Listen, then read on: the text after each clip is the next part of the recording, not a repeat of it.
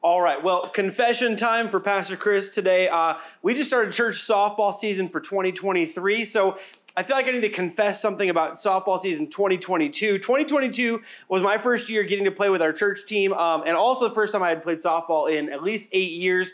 So I came out and I told the, the I told coach that my biggest contribution would be as a pitcher, but I would be a total liability at the plate. And once I got the rhythm and my motion back as a pitcher, that was true. Pretty decent as a pitcher, absolutely terrible at the plate. But then something happened, and, he, and even Coach Jared noticed it and made mention of my improvement at the plate. And here's what happened halfway through the season, we picked up a new player who was a phenomenal, phenomenal hitter. And not only was he a really good hitter, he brought his own bat with him. I mean, he would get up to bat and he would just regularly knock it out of the park. He was so good and so consistent at doing that that we would give him a hard time if he didn't clear the fence and only got a triple, right? So anyway, so I'm still struggling at the plate, and as I'm getting out of the dugout to go for an, for an at bat one night, this guy hands me his bat and says, "Here, try mine." So I did. So I did. And you want to know what happened? I got a nice hit. Like, like it wasn't a grounder that made its way into the outfield. It wasn't a grounder that someone overthrew at first, and that's why I got there. It wasn't a fly ball that happened to land in the outfield because the other team didn't catch it. It was a nice line drive into the outfield. And you know what that did in my head? It made me think this. As long as I've got that bat, as long as I've got Lincoln's bat, I am a good hitter. And I, I, was 39 years old and absolutely convinced in my mind that something about Lincoln's bat made me a good hitter. And in my head, his bat obviously made him a better hitter too. And trust me, it was true. In my mind, it was true. I went on a little run of excellent hitting. And then, unfortunately, disaster hit. We got to the playoff tournament and Lincoln wasn't able to make it to the games, which unfortunately meant that Lincoln's bat couldn't make it to the games. And I lost all confidence. I lost all confidence in my hitting ability and I hit really poorly in our two tournament games. So to all of our, you know, to all of our softball team, I'm so sorry that I lost this, you know, I lost this the playoff games with my poor hitting. What which only served to reinforce that thought. Without Lincoln's bat, I couldn't hit the ball. In other words, Lincoln's bat was my security blanket on the softball field. Now, today we're in part two of our series, Pioneer, because as we said last week, we're all pioneers in some way, some shape, some form, like in some way or another. We are all stepping into unknown and uncertain territory, hoping to build a better future. And we're learning from the example of the story of Joshua to see how to do that with confidence without losing our mind to fear and worry, how to, how to step into the new with confidence, how to step into what God has called us to with confidence without simultaneously losing our mind to fear and worry and, and anxiety, how to have real confidence, not fake surface level confidence. And last week, I challenged us to remember we can only be truly confident when we place our confidence in what God has promised us, in God's presence going with us, and His power at work through us. That's where we find the confidence and strength to move forward into whatever new God has for us. And now today, I want I, I, talk about security blankets at the start because, because I have a very specific purpose for that. A security blanket is defined this way a familiar something or someone whose presence dispels anxiety and gives a person a sense of protection or security. That's what a security blanket. Let me read that definition one more time.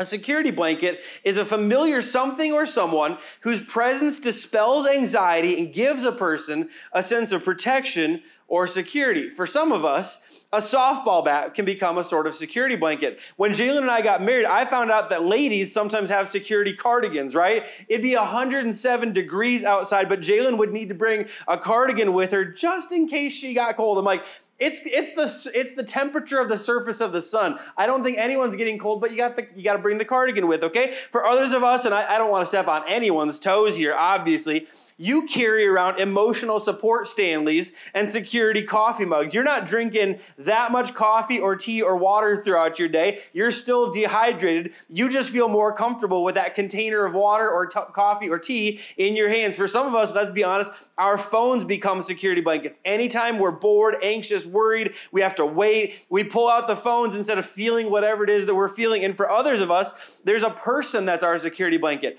Anytime we face a difficult or challenging situation, we try to convince that person to go along with us because if they're there, we can face just about anything. Now, no judgment there for whatever your security blanket may be. Well, maybe some, depending on if it's the Stanley or a cardigan that I don't understand. But here's why I bring all of that up. If we're not careful, we can hear a message like last week's where we're told that, you know, God is with us and God is for us and God is working through us and come to the clu- conclusion that God is kind of like our security blanket.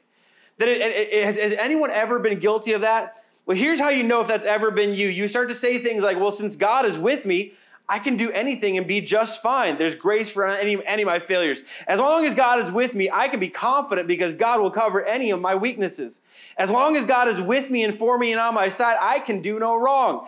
You know, since God is with me, I'll do my best and I'll, and I'll give God the rest. I'll, I'll just, I'll do my part and, I, will you know, give, give, give God theirs. God is on my side. Whatever I'm for, God will give his blessing. Well, I prayed about it and I didn't, and I didn't hear God say no. And that must be the same thing as him saying yes. And as you go down that list, you can start to hear where that gets a little bit dangerous, right?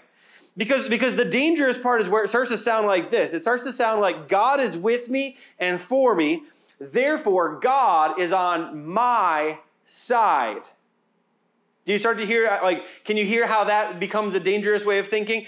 Since God, God is with me, God is for me, therefore, God is on my side. And here's the thing I know, like you know, that there have been times in my life when God was with me, but He probably wasn't for whatever it was that I was doing, right? I mean, he was with me because his love and grace are bigger than my sin and bad choices, but he had better plans and better things in mind for me. True confidence, here, true confidence to step into the new that God has for us, it does not come from assuming God is for whatever we are for or, or, or wants for us whatever we want for us. That is what we would call presuming on God, or we call presumption or spiritual presumption. And that's a dangerous habit to allow to develop in our lives. Presuming on God is what causes people to say things like, well, this relationship makes me happy, and I know God wants me to be happy, so this must be what God wants. You, you, you, you just you made that up to justify your behavior. Well, God wants me to get good grades, but I have to cheat to get good grades. Therefore, God must be okay with a little bit of copying, plagiarizing, unauthorized note using. Like, like God must be okay with that since God is with me and God wants me to be happy. Like God is on my side, therefore God must be okay with whatever it takes from my side to win. Well, God created me a free spirit. I don't need anyone or anything or any group or any church to help me feel close to God we use God as, I mean, like we accidentally use God as a way of getting around what God actually wants for us. We often play the God card when we're doing this. We, when we're presuming on God, when we're, we're guilty of spiritual presumption, we play the God card to justify whatever behavior we want to display. And we can easily take a message like last week's and say, well, God will never leave me or abandon me or forsake me. I know He's on my side no matter what, and use that as permission to do whatever we want to do. But today, here's what I want us to understand there's a better way to live our lives and a better way to approach our Heavenly Father and a better way to step into whatever new God has for us with actual confidence. Because here's what I know about you and here's what I know about me. When you step into the, into the future, hope with presuming on God, you are stepping out in a lot of presumption and a lot of hope, and your confidence is not real confidence. You don't have a real or lasting confidence. You have a superficial confidence because you know deep in your heart that whatever it is you're stepping into and you're trying to justify and you're trying to make it okay and make it, you put all kinds of spiritual language around it, you know that that does not last. You know that's something that cannot be sustained. So when we want to step with real confidence into the future, the question is not, is God on my side? The real question is Am I on God's side? The, the, the question is not, is God on Chris's side? Is, is God on your side? Is God on my side? That's not the question that we should be asking. That's a question that leads to presumption. That's a question that leads to insecurity. That's a question that leads to a lack of confidence. If we want real and lasting confidence to step into whatever it is that God has for us and has called us to, the real question that we need to answer and dig deep down in and examine ourselves in is simple question Am I on God's side? Have I chosen to align myself with what God has for me? In other words, am I so confident that God knows and has what's best that when my will and His will collide, I'm willing to lay down my will to pursue His will and His plan? Am I willing to lay down what I want because I'm so confident that what He wants is better? Will I refuse to use God to further my agenda and use my life instead to further His agenda. As we continue to look to the life of Joshua today, we're going to see that in Joshua's life, as in every life, and particularly every leader's life, there came a moment for him where he had to decide Am I going to try to get God on my side, or am I willing to be on God's side. Where we pick up the story today, Joshua and the Israelites have already crossed over the Jordan River and they are now in the promised land. They're, they, have, they are in the promised land, but they have not yet taken hold of the promised land. They don't live there yet, for they have not won any battles. They don't own anything. But symbolically, they've taken their first step. They've crossed the river, and they're now standing in the land that was promised to them. There's a desert behind them, and there are battles ahead of them. And in that in between moment, God has a little test for Joshua and the nation to see where they're at. In Joshua chapter 5, starting in verse 1, it says this. When all the Amorite kings west of the Jordan and all the Canaanite kings who lived along the Mediterranean coast heard how the Lord had dried up the Jordan River so the people of Israel could cross, they lost heart and were paralyzed with fear because of them. At, at that time, the Lord told Joshua, Make flint knives and circumcise this second generation of Israelites. And you're like, whoa, whoa, whoa, what? Like, wait, God's got everyone on the run. God's got everyone paralyzed with fear. All of the enemies, all the opposition is paralyzed with fear. This is the time to go get them because surely God is on our side. And it, like, and the command is simple. Hey, Joshua, I actually, while everyone's on the run, I need you to pause and I need you to take care of something for me. And what I want you to take care of for, for take care of is really, really uncomfortable. And it's something I don't like. I'm not even really to say it again, except when I really like. Like this makes us all uncomfortable. Even just reading the words, hearing the words makes us uncomfortable. I am so glad that as a pastor, God has never given me that instruction or that command. So in verse 3 tells us this So Joshua made flint knives and circumcised the entire male population of Israel at Gibeath, Gibeath Haaraloth. One of the defining marks of a leader, and this is, this is something I want, want to talk, stop and talk about for just a second. One of the defining marks of a leader is their willingness to do what no one else is willing to do. See, we're about to read how this was important for the nation and for their national identity, but let me tell you, this was a test for Joshua. God wanted to know was Joshua willing to do the things that no one else, like, is Joshua really on God's side no matter what God's side is? Or is Joshua in it for when God is good and agrees with Joshua?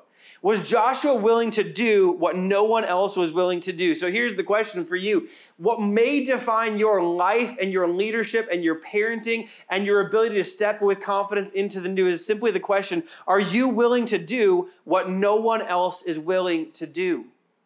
Are you like when God calls, when God calls and is looking for a man and looking for a woman to step up and do what no one else has been willing to do, but will shape the future and will define the future and will change a city and will change a family's destiny? Are you willing to do what no one else has been willing to do to make that a reality? Can I tell you what, like, I identify with this concept when it comes to movement church because as we were in the process of deciding when and how we were going to start movement, I probably had conversations with five or six other youth pastors or young adult pastors who said, Oh, that's awesome. I always had the same idea of moving to Cruces to plant a church.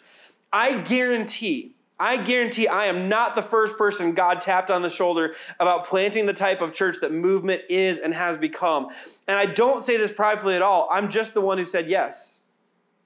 Like I, I, do not think I'm the first one that God, you know, like, tapped on the shoulder. I just know I'm the first one who said yes. I'm just the one who I'm the one who is willing to leave a great job and great church to step into the unknown. I'm the one who is willing to leave a great salary to step into the unknown of church planting finances and salary. I'm the one who is willing to, to go to churches and beg them to financially get behind the idea and support us financially for our startup costs. I'm the one who has a wife who is willing to say yes to do the things that God was calling us to do. Again, no pride in this at all. I am not the first one to be called, but I was the one who said yes. And for some of us that want to be leaders in whatever realm it is, in family life, in community, at work, on campus, wherever, if we want to be known as seen as leaders, sometimes it means we have to be the ones willing to say yes when everyone else has said no, to say yes to whatever God is calling us to do that everyone else has deemed too difficult or too or too crazy or too out there, but we say yes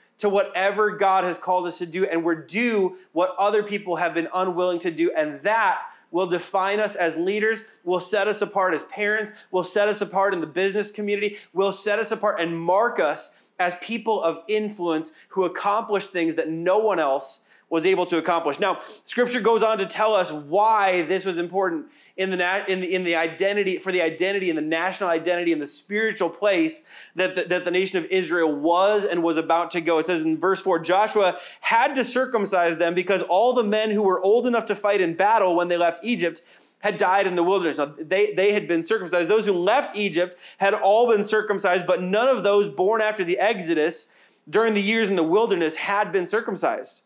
The Israelites had traveled in the wilderness for 40 years until all of the men who were old enough to fight in battle when they left Egypt had died.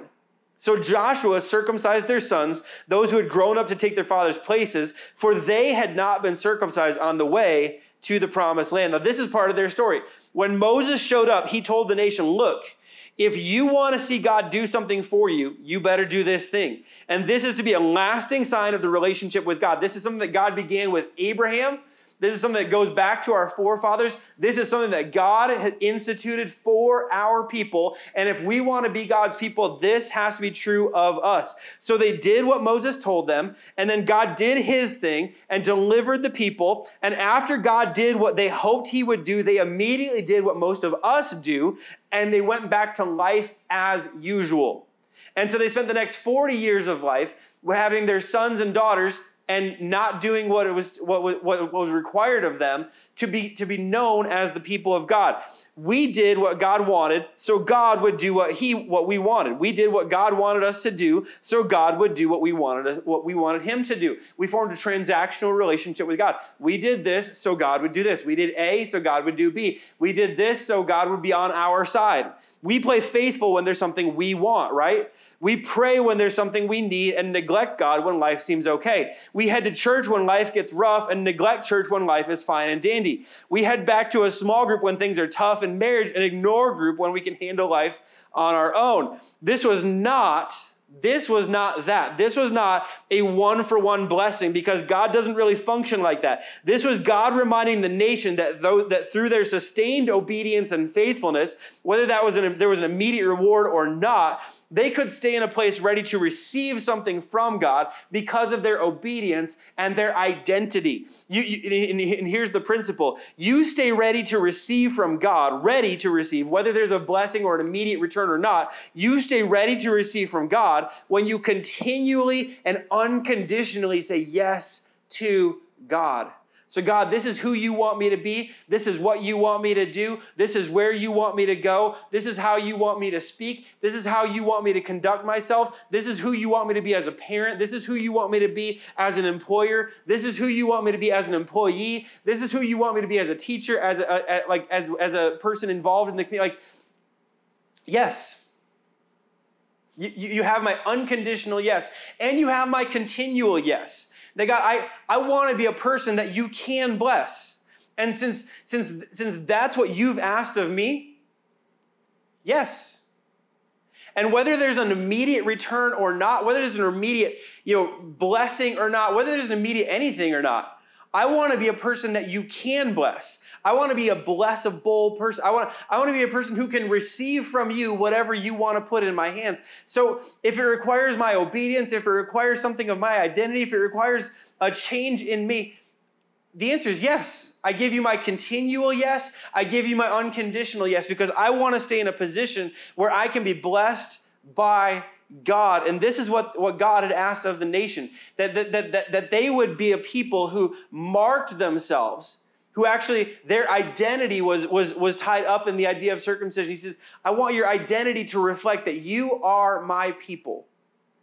And if you'll be true to that, I will stay faithful. If, if you'll prove that you are on my side through this uncomfortable act, I'm just telling you, like, you will stay in a position where you can be blessed. And as, as these people stepped into the, into the land of promise, before they went into battle, before they went to any battle, before anyone would, would actually run from them in fear, before any walls would fall down, before any swords would, would, would hit shields, before any spears would, would, would, would catch walls, before any of that would happen, God wanted to know, are you willing to join my side? Are you willing to give me your continual yes and your unconditional yes? Are you willing to join my team? Because if you'll join my team, you'll be in a position where I can bless you anytime, any day, any moment of your life. Now he goes on and tells this, this part of the story.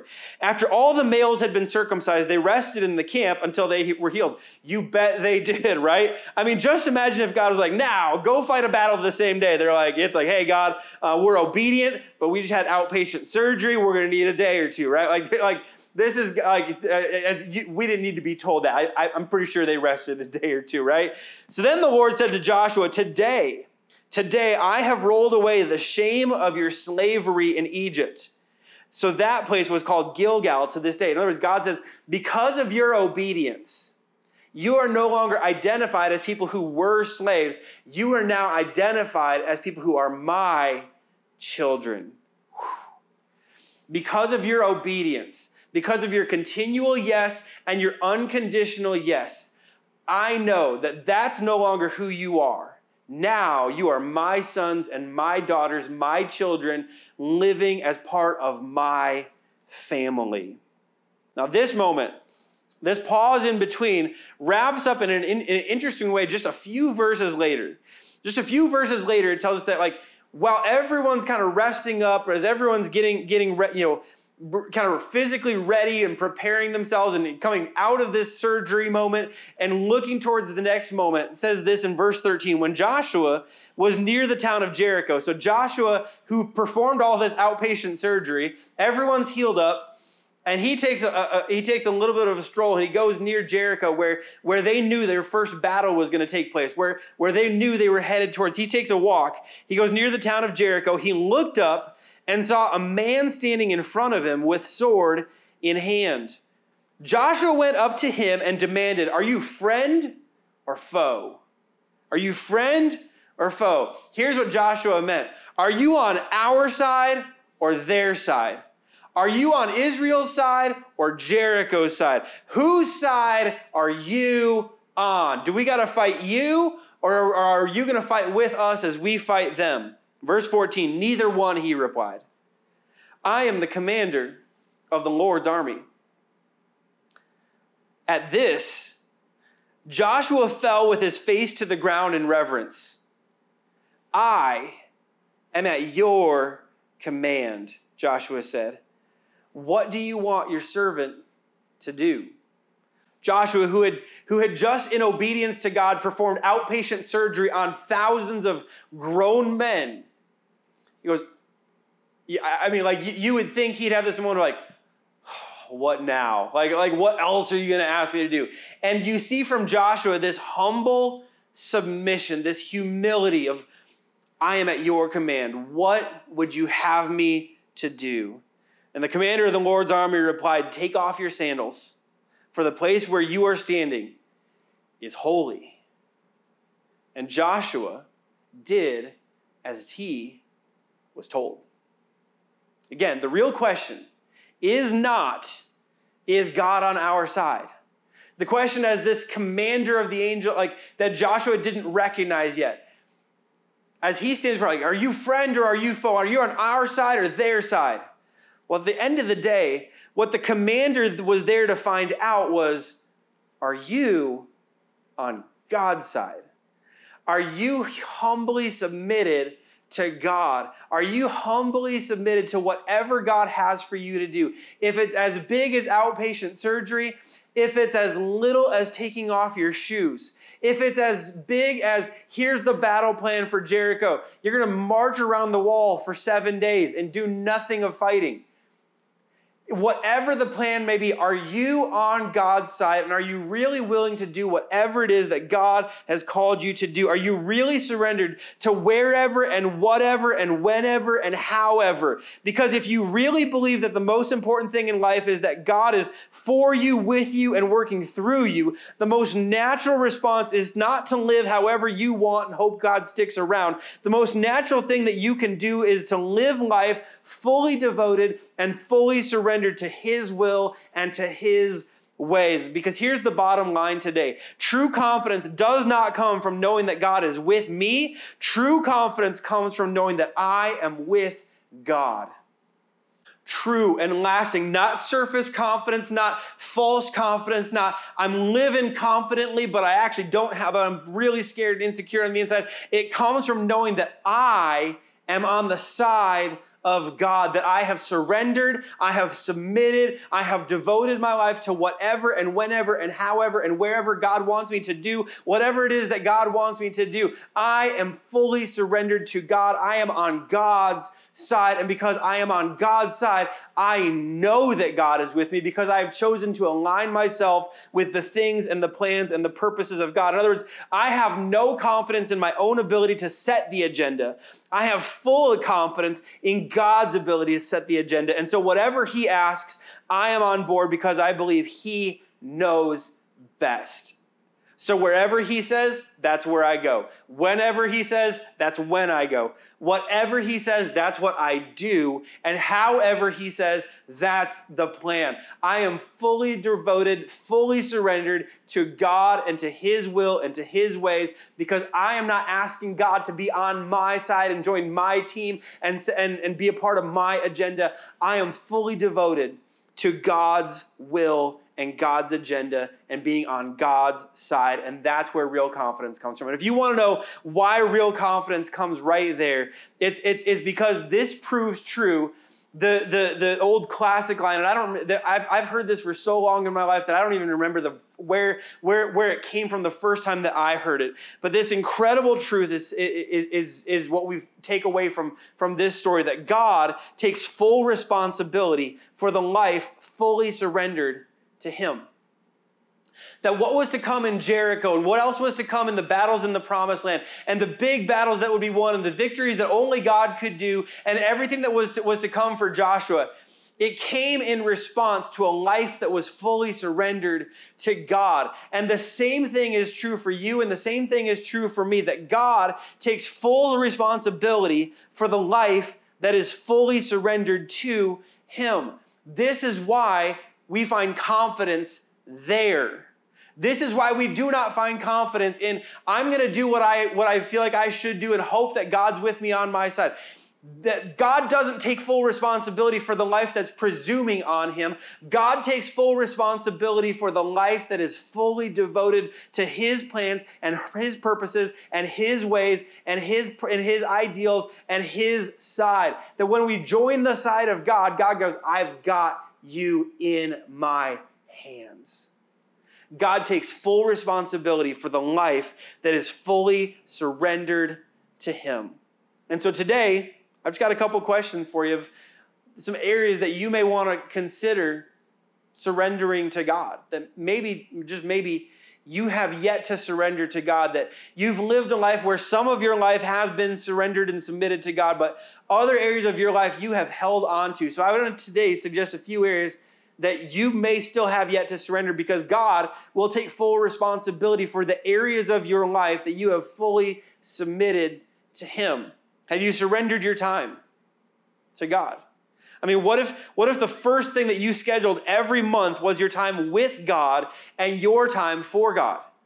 You're like, I'm so busy. I've got so much on my plate. I got so much on my schedule. I got so much going on with the kids, so much going on with school, so much going on at work. Like I, will I'll get around to God when I, God God time and devotion and prayer. I'll get around to that if I have the time. No, no, no, no.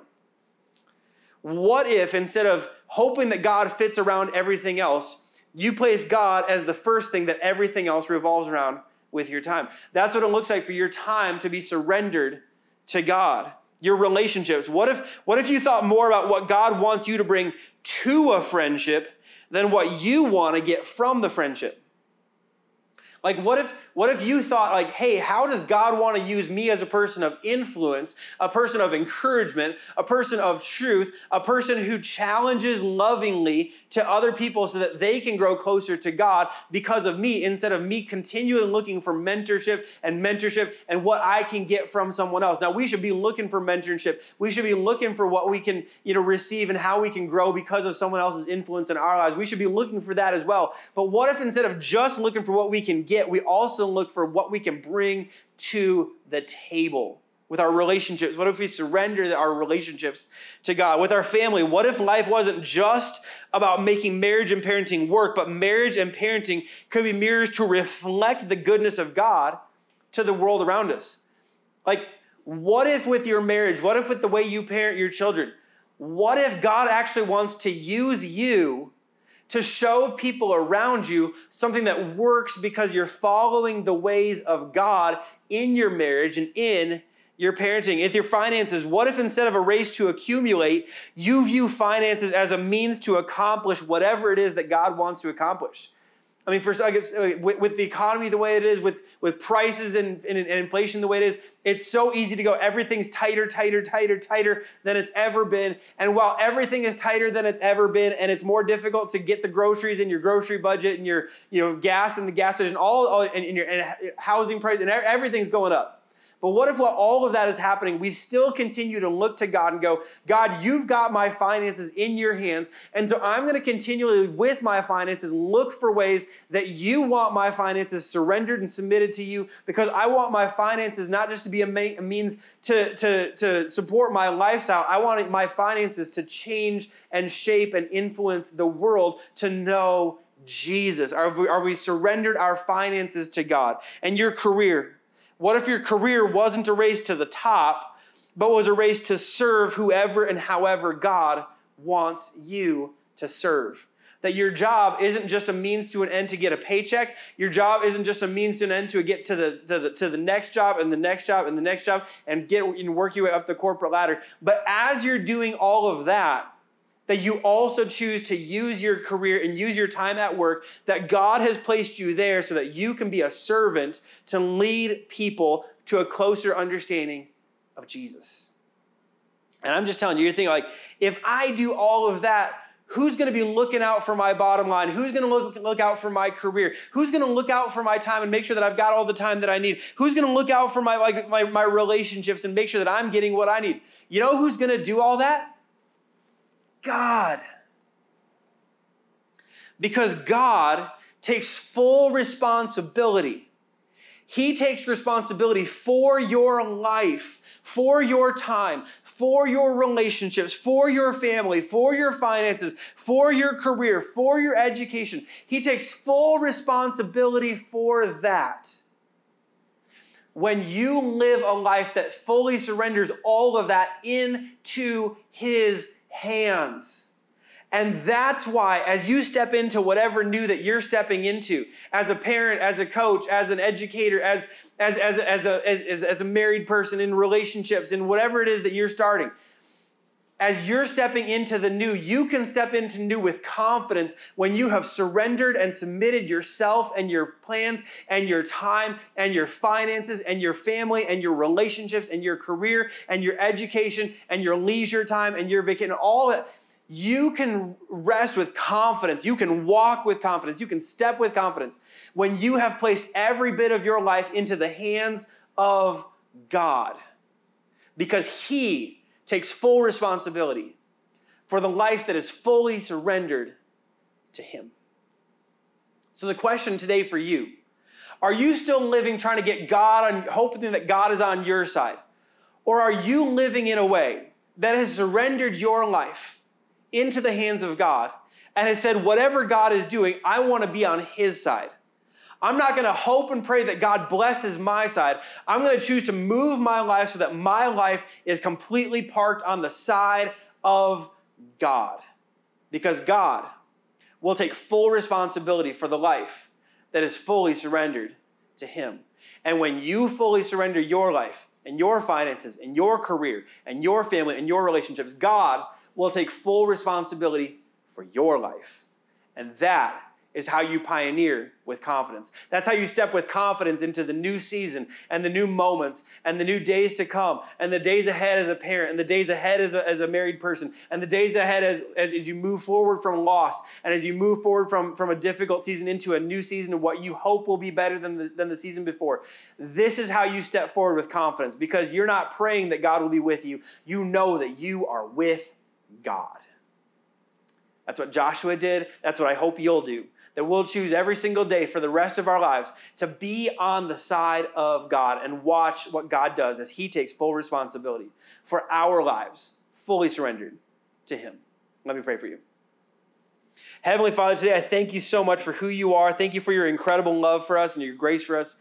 God, today I pray that we would have the wisdom to know what to do with what we've just heard. God, and I, I and I, I'm just going to say the wisdom, the wise thing to do in response to what we've just heard is to surrender our lives to you to surrender our time, our finances, our relationships, our family, our career, our education, everything about us, to surrender it all into your good and loving hands because you take full responsibility for the life that's fully surrendered to you. And God, I pray more than anything that we would just continually choose that we're going to be on your side, that we're not, not going to hope that you're on our side, that we're not going to presume that you're on our side, but that you're, we are going to continually live our lives in a way where we choose to be on your side where we surrender our lives and our time and everything that we have to you so that we can be confident that not, not just that you are with us, but that we are with you. And we pray that you would show yourself to be faithful and true to what we know to be true, that you do take full responsibility for, the, for our lives as we fully surrender to you. So, God, help us today to do that. Help us to have wisdom to know where in our lives we still need to surrender, and help us to have the courage to actually do it.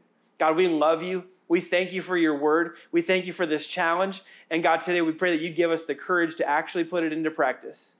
And we get to watch as what as you do what only you can do in response to our surrender. We love you and pray this all in Jesus' name. Amen.